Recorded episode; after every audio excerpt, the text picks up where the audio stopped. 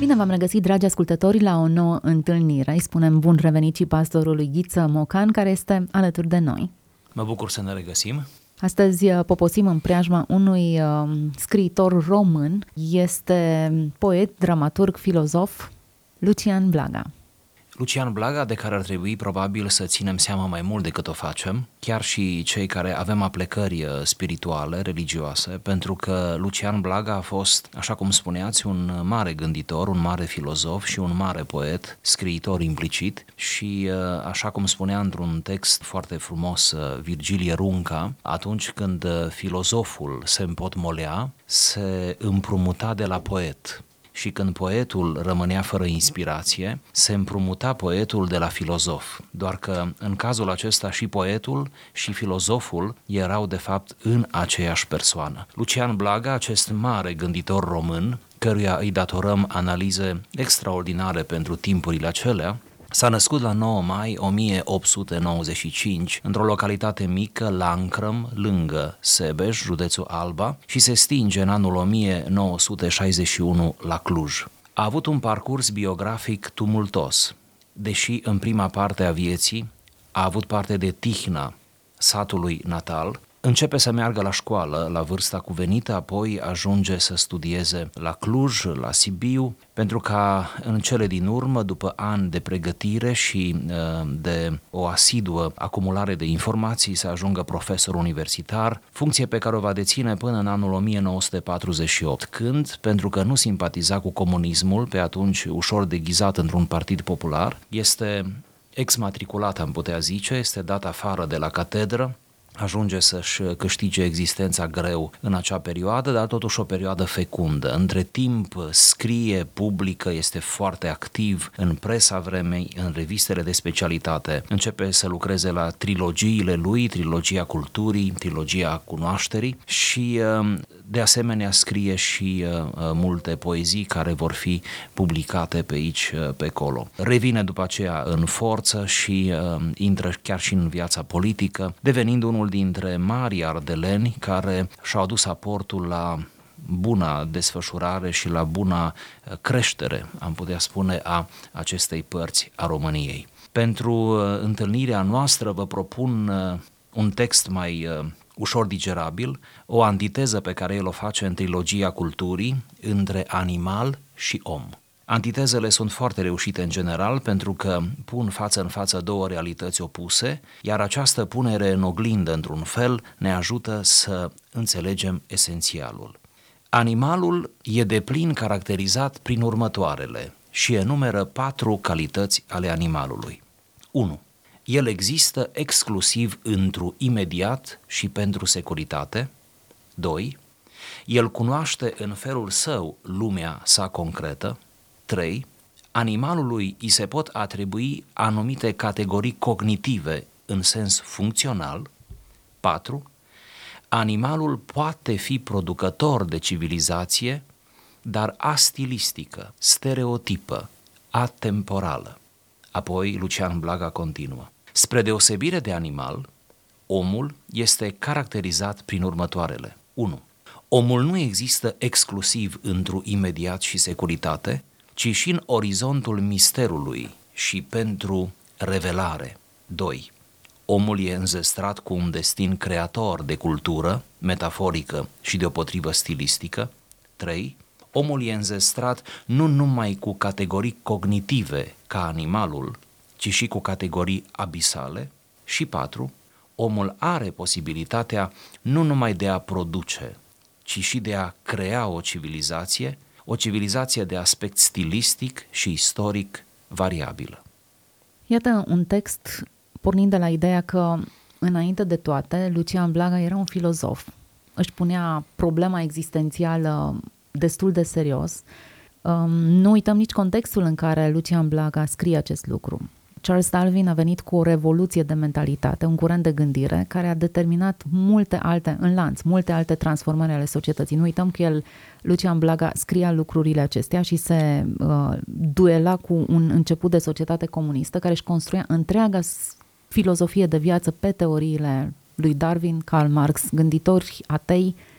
Da, foarte bună mențiune. Și să mai spunem că la vremea aceea evoluționismul era în plină vogă și era văzut ca o metodă științifică, științifică ad integrum, de explicare a nașterii vieții pe pământ, iar de-a lungul acestor scrieri, cum ar fi și în trilogia culturii, sunt pagini întregi care contraargumentează evoluționismul.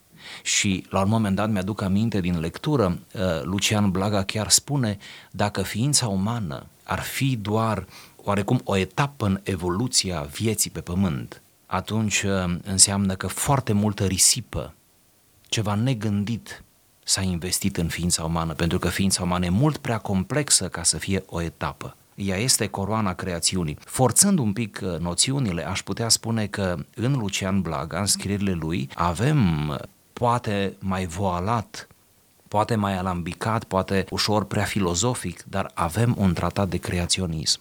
Deși el nu-l pomenește pe Dumnezeu, în mari- varianta aceasta militantă pe care noi îl pomenim în discursul religios, pornește de la ideea unei inteligenți prime, superioare, și întotdeauna când se referă la această inteligență o scrie cu majusculă, tocmai pentru a arăta că omul și tot ceea ce înconjoară omul este de sorginte divină și nu are cum să fie un determinism pur materialistic, pur evoluționist. Interesant această antiteză. Pornește de la un discurs pe care el îl susține în fața unei audiențe. Replicile pe care le spune sunt un răspuns.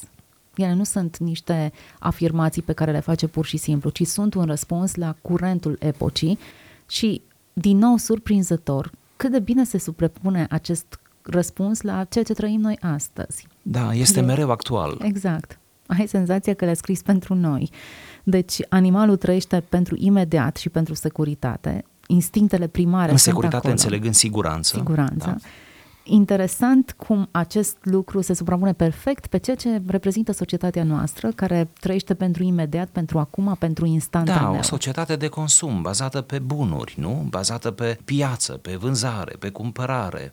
Societatea consumistă ne educă, nu? Mai ales prin uh, tot ceea ce ne înconjoară, prin reclame, prin media, prin toate aceste pulsiuni nu? din jurul nostru, toate ne împing uh, spre acest imediat, spre lucrurile tangibile pe care le putem măsura, pe care le putem gusta, care ne provoacă într-un fel plăcere sau o anumită stimă de sine.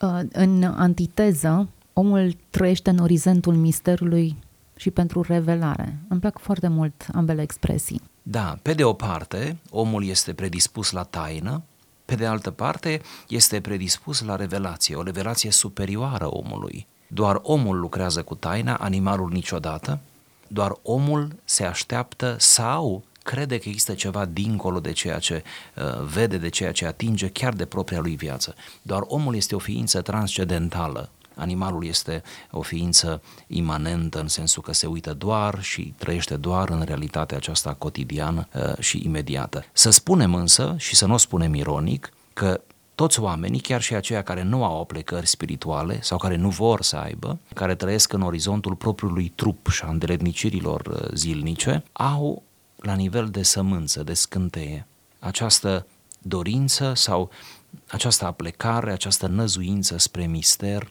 și revelație, chiar dacă nu-și teoretizează termenii. Indiferent că îți cunoști sau nu-ți cunoști valoarea eternă, o ai. Indiferent că îți dai seama de misterul propriei tale persoane, el există acolo, într-o, Sigur. într-o fază... Imaginați-vă chiar într-o epocă în care, uh, mă gândesc la animalele de companie, uh, și nu vreau să fiu habotnic în ceea ce spun, uh, cred că pot să, putem să avem emoții puternice în raport cu lumea animală și trebuie să avem. Cred că un creștin trebuie să fie un ecologist, nu la extremă, dar trebuie să aibă concepte clare în sensul acesta. Trebuie să aibă respect față de creație. De creație, Pentru că da. îl respectă Dar pe cu toate Creator. acestea, chiar și mari iubitori de animale, dacă stai de vorbă cu ei, vor recunoaște uh, la un moment dat că în ultimă instanță omul rămâne superior acelui animal drăgălaș pe care îl îngrijești, uh, de care te ocupi și vor recunoaște de asemenea că nu se poate stabili o comunicare deplină între om și animal, așa cum se poate stabili între om și om. Ipoteza cu care pornește Lucian Blaga în această antiteză pe care o face este oricine se reduce pe sine însuși doar la imediat și doar la nevoi primare, să ai satisfăcute aceste nevoi primare, Sau instincte. se amputează pe sine însuși de ceva mult mai profund și mult mai mult. Sau instincte, da. Da. sau se dezumanizează sau ca să spunem un pic mai violent, dar în nota acestei antiteze, se animalizează, coboară în stadiu de animal. Din punct de vedere creștin, toată tradiția creștină lucrează de fapt cu aceste două extreme, extrema animalică, în care omul a căzut prin cădere, căderea adamică, și cealaltă extremă, la nivel superior, a îndumnezeirii, permanentei noastre, per, permanentului nostru drum, urcuș spre Dumnezeu și uh, omul se află întotdeauna pe această traiectorie, fie că urcă, fie că, nu știu, decade, coboară. Niciodată nu stai uh, pe loc, niciodată. Interesantă că diferența aceasta între cele două extreme este însuși potențialul creator. Blaga îl surprinde aici. Omul e înzestrat cu un destin creator, de cultură, metaforică și stilistică. Nu ai cum să fii altfel decât creator, creativ, pentru că urmezi modelul, patternul pe care Sigur, și aici nu ne referim la, la maestri, nu ne referim la artiști, nu? Ci care la o calitate intrinsecă a noastră. Da, ci la omul de rând, omul care își um, administrează propria zi, banala lui zi, nu? Omul care uh, știe să-și aranjeze obiectele în casă, în cameră, omul care știe să-și uh, aranjeze, nu știu, ținuta vestimentară, omul care este atent la ideile lui, la gândurile lui, omul care încearcă să-și uh, creeze și să-și mențină relații interpersonale, ca să dăm exemple atât din mai multe sfere. Deci creatori suntem cu toții la diferite nivele și așa ne-a creat Dumnezeu cu spiritul acesta de inițiativă, nu? Și avem ceva din Dumnezeu. În fond, toate acestea pe care noi le menționăm redau omului demnitatea. Așa demnitatea este. umană. Exact aici se merge. Da, și deși există un derapaj în gândirea creștină, chiar actuală, de devalorizare până la anihilare a, a omului, a imaginii omului, pentru că omul e o ființă căzută, fără îndoială, el are anumite înzestrări, hai să le numim latente, insuficiente, care trebuie să activate, sunt de acord, care trebuie cizelate, cultivate, de care trebuie să te ocupi ca de o grădină. Andrei Pleșu are o vorbă frumoasă, spune să ne grădinărim sufletul. Iată, sămânța e acolo. Dacă crește, să ne ocupăm de ea. Deci Blaga, mare umanist de altfel, cred că surprinde bine acest detaliu fără să se ducă nici el în cealaltă extremă și să afirme că uh, omul ar trebui să ia mai bine seamă la el însuși și la potențialitățile lui. În uh, disputa aceasta despre uh, cât de mult ne întoarcem la natura animalică și cât de mult recunoaștem amprenta lui Dumnezeu, creativitatea joacă un rol principal. Vorbește despre ceva care a rămas din Dumnezeu în noi. Când omul a fost făcut după asemănarea lui Dumnezeu, cred că această potențialitate era acolo și nu a fost anihilată. Da, e logic. Ce funcție îndeplinea Dumnezeu când l-a creat pe om? Funcția de creator. A zis Dumnezeu să-l facem după chipul nostru?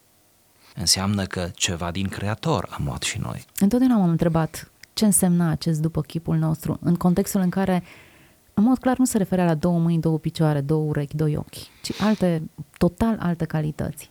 Aș vrea să vă imaginați că există dezbateri de două milenii pe acest subiect în mediul creștin, ce înseamnă după chipul și asemănarea și mai adăugați, vă rog, la dezbatere din mediul creștin încă câteva milenii de dezbateri, sau cel puțin un mileniu de dezbatere scrisă din mediul iudaic. Avem peste 3000 de ani de când se dezbate și încă nu s-a ajuns la o concluzie. Acești 3000 de ani înregistrați, dar s-ar putea ca întrebarea să persiste în mintea și altora pe care sigur, noi sigur. cunoaștem.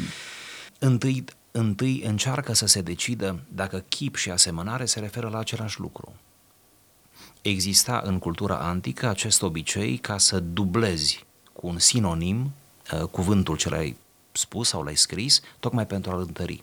Dacă aici avem un procedeu clasic, atunci chip și asemănare înseamnă același lucru. Unii spun, bineînțeles, că nu înseamnă același lucru. Chipul e una, asemănarea e alta. Deși din punct de vedere filologic acolo avem de face cu două sinonime. Indiferent că le luăm împreună sau separat, din punct de vedere creștin, ca să avem o concluzie, cei mai mulți scriitori, cei mai mulți teologi, se pare că se duc în această zonă pe care vreau să o menționez. Chipul și asemănarea se referă în primul rând sau cu prisosință la voința liberă a omului, la liberul arbitru. Omul a fost creat cu voință liberă. Animalul nu are voință liberă. Deși animalul acționează și uneori este mai puternic, mai abil decât omul, totul este instinct este ceva programat, să zicem, în el, în, în uh, trupul lui, în psihicul lui, nu? Um, ca într-un calculator, dar, vedeți, omul face calculatorul și nu invers. Sperăm că nu invers. După cum evoluează societatea da, noastră, nu spus, se, sperăm. nu se știe. Și se pare că la asta se referă chip și asemănare. Întâi și întâi la voința liberă a omului. Și din această voință toate se nasc, și cele bune și cele rele. Această voință pusă înaintea lui Dumnezeu, închinată lui Dumnezeu, pusă deoparte pentru Dumnezeu, înseamnă de fapt convertire, pocăință, întoarcere, înseamnă de fapt sfințenie, înseamnă tot da? Tot acest cumul de virtuți, această voință. Și vreau să vă atrag atenția că toți suntem în sfera filozofiei, că și alți filozofi mari, cum ar fi Schopenhauer, care n-a fost deloc creștin, da, sau care, pe care nu-l putem pune în ramă în, în, într-o istorie a gândirii creștine, dar Schopenhauer, care a scris Viața ca voință și reprezentare, el a venit și într-un fel a intrat într-o polemică peste timp cu Kant, care spune că legea morală din om este, uh, este totul. Kant a spus nu recunosc decât cerul înstelat, două lucruri. Cerul înstelat și legea morală din mine. Și a scris și despre cer, pentru că a fost pasionat de astronomie, lucrări mai puțin cunoscute, și a scris despre legea morală din el. Când Kant a venit cu această teorie extrem de laborios explicată, doar Kant, imaginați-vă că n-a ieșit din orășelul lui toată viața, acolo și-a făcut toate studiile și a fost profesor de liceu, cum am zice noi astăzi. Și să vă mai imaginați așa din viața filozofilor, că este o emisiune un pic mai filozofică, am citit recent, m-a impresionat că 9 ani din viață și a pierdut, între ghilimele, dând meditație. și după 9 ani s-a trezit să scrie și el ceva. Și a scris cu o acribie și cu o, cu o hărnicie în fiecare zi, avea o oră fixă la care ieșea să se plimbe. Făcea o plimbare scurtă la oră, putea să reglezi ceasul după el. Prea erau ceasuri pe atunci, dar oricum.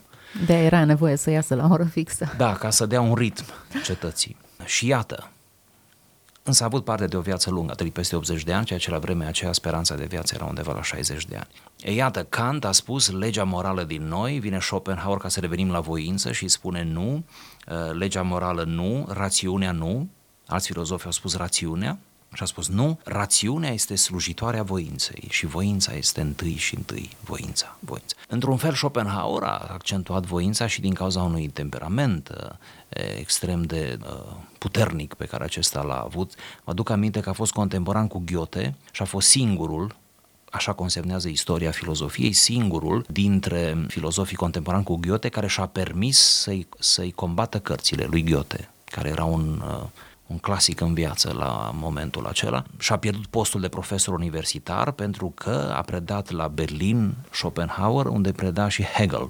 A fost contemporan cu Hegel și pentru că atât a concurat cu Hegel și atât a fost de supărat că nu adună în, în anfiteatru mai mulți decât adună Hegel la cursurile lui și a pus cursuri, prelegeri în timpul în care își punea Hegel, încât universitatea sigur că a renunțat la Schopenhauer și nu la Hegel. Câte picanterii interesante și s-a retras la Frankfurt unde a unde s-a și stins. Dar el a reușit, chiar dacă nu pornind de la premize creștine, a reușit să arate că voința înseamnă foarte mult.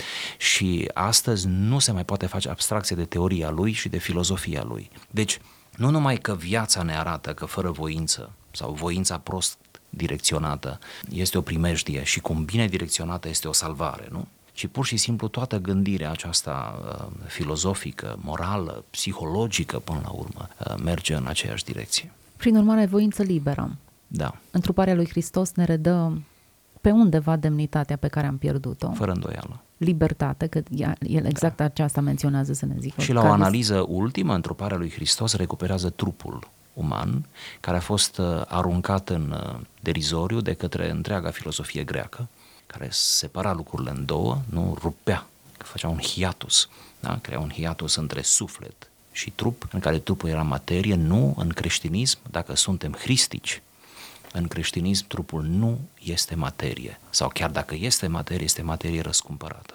Așadar, instinctele primare, animalicul, devine uman. Se dă o șansă animalicului toate acelea rămân în stare latentă acolo, păcatul viețuiește în noi, în fi, acea fire pământească, acea carne, sarx, cum va spune Apostolul Pavel, dar um, ea poate fi răstignită. Ori firea pământească răstignită e în regulă. Ne întoarcem la discuția noastră despre blaga. Dacă instinctul creator e unul care diferențiază specia umană de cea uh, animală, Blaga mai subliniază un lucru, relațiile, modul în care acest, acestea se sistematizează, socializăm, e extrem de diferit. Menționează că animalele reușesc să-și creeze o societate. Mă amuză această ipoteză, dar da. e afirmația lui. Reușesc să coalizeze, să, să formeze o turmă cumva. Insectele de asemenea, să ne gândim la albine, nu? Cel mai cunoscut E exemplu. o societate cu reguli foarte precise, dar total diferită și inferioară unei societăți umane și nu sunt mulți care ar spune lucrul acesta. Care ar fi superioritatea? Unde să o vedem, să o menționăm? Societatea animală, mă gândesc, este mecanică, orientată spre scopuri, din nou, imediate, de apărare, nu? De Cred siguranță. că aici e cheia. Da. Scopuri da. imediate. Scopuri imediate, apărare, siguranță, procurarea hranei, nu? Vânat. Câte animale de pradă nu vânează, de fapt, aproape toate, cred, vânează în uh, haită, nu? Vânează împreună pentru a se înfrupta după aceea, pentru supraviețuire până la urmă, pe când societatea umană sau felul în care omul se întâlnește cu alți oameni și are această relație nu? cu alți oameni, relația de amiciție, de prietenie, de frățietate, depășește aceste, aceste nevoi. Oamenii se întâlnesc și poartă frumoase relații, frumoase discuții, au frumoase părtășii, ca să spunem un termen mult utilizat în mediul bisericesc, în condițiile în care au ce, cu ce să se îmbrace, sunt bine hrăniți, sunt bine spălați, trăiesc în siguranță, deci iată, nu se adună pentru un scop imediat, un scop uh, material. Iar dacă ar fi să se adune pentru un scop imediat, uh, oricare ar fi el, acea relație nu durează. Sunt relații bazate pe interes. Imediat, la pol opus față de eternitate, nevoi primare vis-a-vis de nevoi mult mai adânci, care țin de spiritualitate, de suflet. Sublinierile sunt foarte clare și foarte plastice. Nu uităm contextul în care toate aceste sublinieri au venit. Bătălia e pentru a reda ființei umane demnitatea, valoarea și a vedea dincolo de imediat că există ceva mult mai adânc, mult mai profund, mult mai valoros. Sau ca să-l cităm din nou, animalul are funcție cognitivă, omul însă are categorii abisale. Animalul are cogniție, are o inteligență, nu pură, să spunem așa, pe când omul are acea inteligență a animalului, dar are mai mult, da? și mai multul acesta înseamnă categorii abisale. Foarte frumos a formulat. Omul este o ființă abisală, adică preocupat uh, până la angoasă, până la agonie de propria existență. Omul își conștientizează viața și mai ales moartea.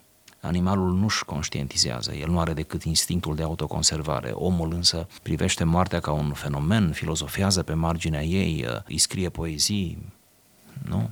Vorbim o cheamă sau uneori o cheamă, alteori o, o împinge, o îndepărtează. Cât umor nu s-a făcut, nu? Pe, pe tema morții și până la urmă probabil cea mai inteligentă atitudine față de moarte este un umor de calitate.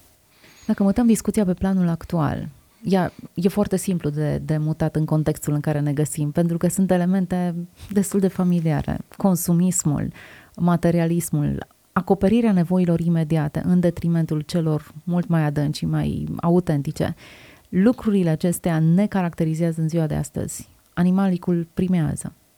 Aș începe cu, nu știu, cu o remarcă. Aș zice, haideți să recuperăm astăzi antiteza Antiteza se opune sincretismului contemporan. Antiteza ne arată că lucrurile nu sunt atât de amestecate sau dacă sunt, ar trebui să le facem mai clare, să nu le amestecăm așa de mult și cel puțin să păstrăm antiteza dintre regnuri, cu tot ce implică ea, regnul uman și regnul animal. Să nu uh, aruncăm toată creația într-o oală și să o amestecăm și să credem că până la urmă aici sunt bucăți de, din om, bucăți între ghilimele, dincolo bucăți din lumea animală, din lumea vegetală și așa mai departe, să nu cădem în acel păgânism primitiv, noi acum făcându-ne un alt păgânism, acel neopăgânism, păgânismul nou, nu, modern, haideți să recuperăm antiteza. Mari apologeți creștini, mi-aduc aminte de Francis Schaeffer, care în scrierile lui, cel puțin în una dintre ele, spunea că una dintre marile derapaje ale modernității este tocmai pierderea antitezei. Se lucrează mult pe sinteză, trăim în era sintezelor, a multiculturalismului, nu? a multidisciplinarității, acum cu cât le știi amesteca mai bine, cu atâta pare mai interesant, în vreme ce scriptura și teologia de calitate teologia creștină ne cheamă totuși să, să stabilim clar. ce este prioritar în creație, ori omul este prioritar în creație. Și faptul acesta nu trebuie să ne facă aroganți. Faptul acesta nu trebuie să ne conducă la un umanism necreștin, un umanism păgubos, da? și să fie un umanism creștin, să spun așa. Cred că e mult mai mult decât atât. Dumnezeu însuși atribuie valoare ființei umane, o valoare pe care noi o ignorăm. Cred că a pune accent pe natura animalică sau pe materialismul ființei umane e tocmai ignorarea amprentei divine, a valorii intrinseci pe care Dumnezeu a atribuit-o ființei umane. Discursul acesta nu face decât să ne oblige să ne reîntoarcem la ceea ce e cu adevărat valoros și lucrul acesta ne-ar uh, determina, ne-ar împinge să ne privim cu alți ochi unii pe ceilalți și chiar pe noi înșine. Dar în primul rând să ne privim unii pe ceilalți și să atribuim această valoare și demnitate umană oricărei ființe umane, nediscriminativ și să avem exact perspectiva lui Dumnezeu asupra omenirii. Sigur, aș încerca să, să fiu plastic acum la ultima intervenție, cât mai plastic. Animalul, de exemplu, mănâncă o mâncare bună, nu? Și o mănâncă cu, cu multă poftă omul mănâncă și el o mâncare bună, dar în timp ce o face, poate să descrie mâncarea aceea, poate să imagineze metafore, poate să s-a scris poezie despre arta culinară, s-a, s-a scris cărți despre arta culinară. De asemenea, animalul se reproduce, nu? Omul se reproduce, omul este un, nu, o ființă sexuală, omul se reproduce, dar dincolo de reproducție, nu? Omul vede mult mai mult, vede o încărcătură emoțională de sentiment, de monogamie, de uh, relație care se construiește dincolo de aspectul trupesc al, al relației. Ne întâlnim unii cu alții în relații de amiciție sau nu neapărat. Ar fi tare bine să reușim să vedem mai mult decât vedem. Să știm că omul este o sumă de, nu știu, de detalii, de înălțime, greutate, diplome, așa mai departe, dar este mai mult decât atât. Ei, acest mai mult decât atât ar trebui să-l căutăm mereu și să ne lăsăm fascinați și la noi și la cei de lângă noi. Mulțumim foarte mult pentru această discuție interesantă, captivantă, despre un uh, poet, un filozof, o personalitate românească destul de cunoscută, Lucian Blaga, dar o scriere mai puțin mediatizată, cu care cred că ne-a făcut bine să ne întâlnim. Ne reauzim data viitoare, până atunci însă vă doresc toate cele bune și nu uitați cea mai importantă valoare pe care a lăsat-o Dumnezeu în noi, însă și amprenta Lui. Suntem după chipul și după asemănarea sa.